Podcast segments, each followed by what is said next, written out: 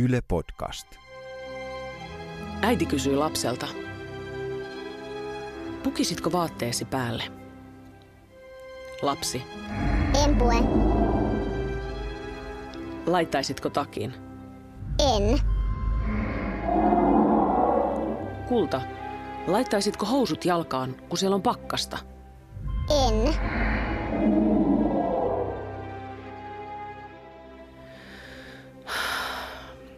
Saako edes äiti pukeutua?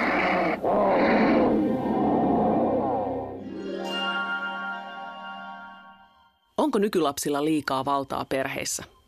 Mitä lapsen asemasta sanovat kasvatuksen klassikkoajattelijat? Esimerkiksi Summerhill-koulun perustaja Alexander Sutherland Neal tai Jean-Jacques Rousseau. Kuuntelet kasvatusviisautta kiireisille podcastia. Minä olen Anu Heikkinen, kahden lapsen äiti ja toimittaja.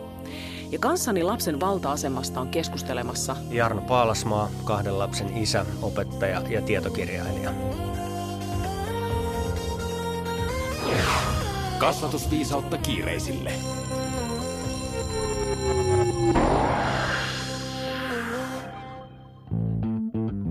Onko nykylapsilla liikaa valtaa perheissä? Yksi. Ehdottomasti on. Ainakin jos kuuntelee asiantuntijoita. Jäähän tarvitse mennä kuin ravintolaan tai kauppaan, niin näkee, miten lapset pyörittävät vanhempia ihan mielinmäärin. No, meidän naapurit on aika semmosia. Kyllä ne saa esim. pelaa milloin ne haluaa yleensä ja niin. Ja meidän toiset naapurit saa syödä karkkia milloin haluaa ja tällä. Kaksi. Ei ole. Edelleen lapsia kuunnellaan monessa perheessä liian vähän, eikä heidän sanomallaan ole painoarvoa. Jos lapsella olisi liian vähän valtaa, niin ehkä silloin se lapsi, sen pitäisi aina kysyä lupa ja ö, ennen kuin se menee niin kuin tyli jonnekin ulos. Se ei välttämättä edes saa mennä ulos. Kolme. On ja ei. Nimittäin perheet eroavat tässä asiassa tosi paljon.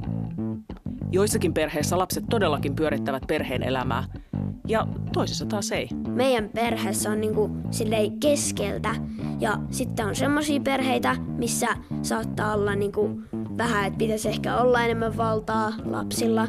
Sitten on ehkä semmoisia perheitä, että pitäisi olla ehkä niinku vähemmän. No mä itse muistan sellaisen tilanteen, että mulla meni aivan hermo, kun lapsi ei suostunut siivoamaan, vaikka mä niin kuin monta kertaa sanoin, että niin kuin nyt on aika siivoa oma lelu ja majaleikki. Ja koska hän ei korvaa lotkauttanut, niin mä rupesin siivoamaan niin raivon vallassa, että se maja hajosi. Ja osittain purin sen siis, ihan niin kuin mä tunnistin sen, että, että nyt lähtee. Mä purin sen majan, koska hän ei ikään kuin totellut. Sitten jälkikäteen mä rupesin miettimään tätä tilannetta. Ja mä tajusin, että se oli aikamoista vallankäyttöä. Koska mä voin käyttää sitä valtaa. Mä voin hajottaa hänen majansa, koska mä olin ne raivoissani. Ja sitten se, mikä tavallaan ehkä se, mikä mua itse siinä niin kuin liikutti ja kosketti ehkä eniten, oli se, että se selvisi, että siis lapsi ei ollut varsinaisesti tottelematon siinä tilanteessa, vaan hän oli niin väsynyt, että hän melkein nukkui sohvalla, kun mä menin sitten tuota tästä asiasta puhumaan. Siis mä ikinä olen nyt kyyneleitä hänen silmissään, kun hän katsoi sitä majaa. Ja, ja aika pitkään ihan hiljaa. Hän ei sanonut mitään. Toi oli muuten hyvä esimerkki. Tuommoistahan sattuu, kun tämä on niin inhimillistä toimintaa ja me ollaan väsyneitä. Kun on kyse kasvatuksesta, niin eihän siitä pääse eroon, että siinä niin kuin vaikutetaan ja, ja siinä on niin kuin kasvattajan ja kasvatettavan valtasuhteesta kysymys väkisinkin. Minkä laatuinen se on sitten, niin – No milloin se vanhemman vallankäyttö on sun mielestä perusteltua? No arki on täynnä niitä, että jos lapsen pitää ottaa lääke, niin sen pitää ottaa se lääke ja aikuisen pitää käyttää valtaa siihen, jos hän ei halua ottaa sitä lääkettä, kun se, hän ei vaan halua ottaa sitä. Mutta se on sellaista niin kuin tasapainon hakemista koko ajan tämä kasvatus, että, että pitää niin kuin kunnioittaa sitä lasta ja hänen niin kuin maailmaansa ja suhtautua ymmärtävästi, mutta myös kuitenkin olla aikuinen siinä tilanteessa, että jos ollaan nyt niin kuin kovalla pakkasella lähdössä ulos ja lapsi ei halua laittaa pipoa päähän, niin kyllä mä nyt yritän huolehtia, että hän laittaa sen pipon, mutta sitten voidaan vähän miettiä, että minkälaisen pipon hän laittaa päähänsä. Ja samaa niin kuin haetaan tavallaan kaikessa, että Mutta se on ihana idealistista ajatella, että sitä haetaan sitä tasapainoa. Kun arjen tilanteet on niin nopeita ja niissä tulee tunteet usein päälle. Jotenkin tuntuu, että idealismista hirveän kaukana. Siihen, että mä jotenkin aina muistaisin ajatella sen lapsen näkökulman ja ottaisin hänet huomioon. Jos ajattelee näitä kasvatuksen klassikkoja, nehän on järjestään tosi idealistisia kaikki, että, et, et, mutta, mutta tavallaan kasvatuksessa tarvitaan sellaista idealismia, koska me pyritään koko ajan johonkin niin kuin arvokkaaseen ja hyvään, niin se on vaan tällaista toimintaa tämä kasvatus. että Välillä me epäonnistutaan, välillä onnistutaan, mutta että tavoitteena pitäisi kuitenkin olla se tavallaan, että lapseen vaikutetaan toki niin kuin sen ikävaiheen mukaisesti, että mitä pienempi lapsi, sitä enemmän se tarvii tavallaan sitä kehikkoa ympärilleen, eli niin kuin tällaisia turvallisia rutiineja ja rajoja ja aikuisen niin kuin läsnäoloa ja turvallista ohjausta. No mitä nämä historian idealistit, kasvatusklassikot, ovat sanoneet lapsen asemasta perheessä ja lasten valta-asemasta? Jarno on perehtynyt muun muassa Summerhill-koulun perustajan Alexander Sutherland Neilin ajatuksiin. Neilhän on hyvin vapaan kasvatuksen puolesta puhuja, ja sitä Summerhilliläisyyttä usein kritisoidaan siitä, että se on aivan liian vapaata. Esimerkiksi siellä koulussa oppilaat saa päättää itse omasta ajankäytöstä ja oppitunnit on vapaaehtoisia. Niin mitä käyttökelpoista tällä Niilillä nyt voisi olla nykypäivän vanhemmalle, kun ajatellaan kotikasvatusta? No tämä Neil, Neil oli siis sitä mieltä, että juuri se, mitä monet vanhemmat ei käsitä, on tämä vapauden ja mielivallan välinen ero. Eli tota, kurinalaisessa kodissa lapsilla ei ole ikään kuin mitään oikeuksia ja sitten taas tämmöisessä hemmottelevassa kodissa sillä on kaikki oikeudet. Ja Neil haki sitten tällaista, että hyvässä kodissa ikään kuin on yhtäläiset oikeudet. Eli äh, itse asiassa hänellä oli tämmöinen esimerkki, että tämmöinen niin kuin kuri, niin se voisi olla orkesterityyppistä ikään kuin. Eli orkesterihan on samaa porukkaa ja siinä on kyse tällaisesta järkevästä tehokkuudesta ja samasta asiasta nauttimisesta. Että ikään kuin se lapsi kyllä niin kuin sosiaalistuu sit siinä kehyksessä. Mutta mitä me ajatellaan siitä Niilin mainostamasta vapaudesta? Hänellä on kyllä tosi kova toi vapauden korostus, että lapsi saa ikään kuin itse päättää sellaisistakin asioista. Et esimerkiksi jos lapsi saa itse päättää, mitä hän syö, niin kyllähän se jossain vaiheessa tämmöinen niin kuin vapauden korostus muuttuu sitten välinpitämättömyydeksi ikään kuin, että kyllähän meidän aikuisten tehtävä on huolehtia sitten myöskin sen lapsen hyvinvoinnista. Et niillä menee kyllä kieltämättä aika pitkälle tässä.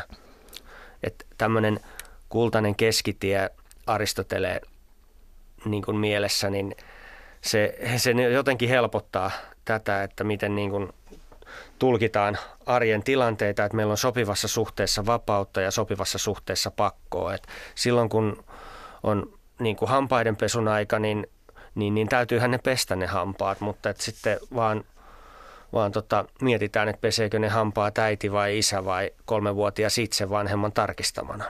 Mutta sen jos lapsi ei suostu. Se vetää ihan kaarelle. Mulla on nimittäin käynyt näin. Se lapsi vetää niin kaarelle, Joo. että siis hän ei äh, suostu siihen, että mä pesen, ei niin, että isä pesee, ei niin, että hän itse pesee, ei niin, että kukaan edes tarkistaa sitä. Ihan liian. Sitten sä hermostut jossain vaiheessa. Kyllä, juuri niin käy. Mitä mun pitäisi tehdä? Ää, tota, kärsivällisyyttä, kärsivällisyyttä. Kasvatuksen klassikot ei kyllä suosittele tätä uhkailulahjonta kiristys, kiristyspuolta ollenkaan, mutta, mutta tota, itse kuitenkin tein, tein tällainen, siis kun oli tämä sama tilanne lääkkeen ottamisen yhteydessä ja sitten selitin tälle mun kolmevuotiaalle, että tota, jos et sä nyt ota tätä lääkettä, niin sä et parane ja me ei päästä uimakouluun maanantaina. Mutta se kai nyt oli, oli vähän tällaista niin kuin uhkailua. Kysyin alussa, että mitä päivän kysymyksestä pitäisi ajatella. Onko lapsilla liikaa valtaa vai ei? Vai riippuuko se perheestä? Totta kai se riippuu perheestä. Mutta no jos on sellainen tilanne, että perheen lapsilla on liikaa valtaa perheessä, niin mitä silloin pitää tehdä? No sanotaan näin, että siis lasta saa myös kieltää. Kyllä enemmän niiden vanhempien pitäisi päättää, että jos vaikka se haluaa se lapsi jotain, niin vanhempien pitää myös sanoa ei, että lapset ei saa tehdä kaikkea. Että. Lapsi tarvii tietyt turvalliset rajat ja rutiinit ja säännöt ja kyllä tasa-arvoisuuttakin, mutta ei keinotekosta tasa-arvoisuutta. Ja tämän kieltämisenkin voi tehdä monella tavalla, eli voi kieltää tylymmin tai voi kieltää niin, että siinä kiellossa on semmoinen ymmärtävä ja kuunteleva ote. No jos on sellainen tilanne, että perheen lapsilla on aivan liian vähän valtaa, että he ei saa päättää oikeastaan pienimmästäkään asiasta tai, tai hyvin vähästä asiasta, niin mitä silloin pitäisi tehdä? No ainakin voisi niinku kiinnittää siihen omaan puheeseensa huomioon, että, että kuinka usein omassa puheessa toistuu sellaiset sanat kuin ei, älä, lopeta. Että voidaanko niinku päästä positiivisen kautta ohjaamalla siihen samaan lopputulokseen. Älä juokse. Voidaan kävellä. Ei saa huutaa. Puhuta rauhallisesti. Älä leike ruoalla! Sä voisit kokeilla syödä niin, että se porkkana pysyy lautasella.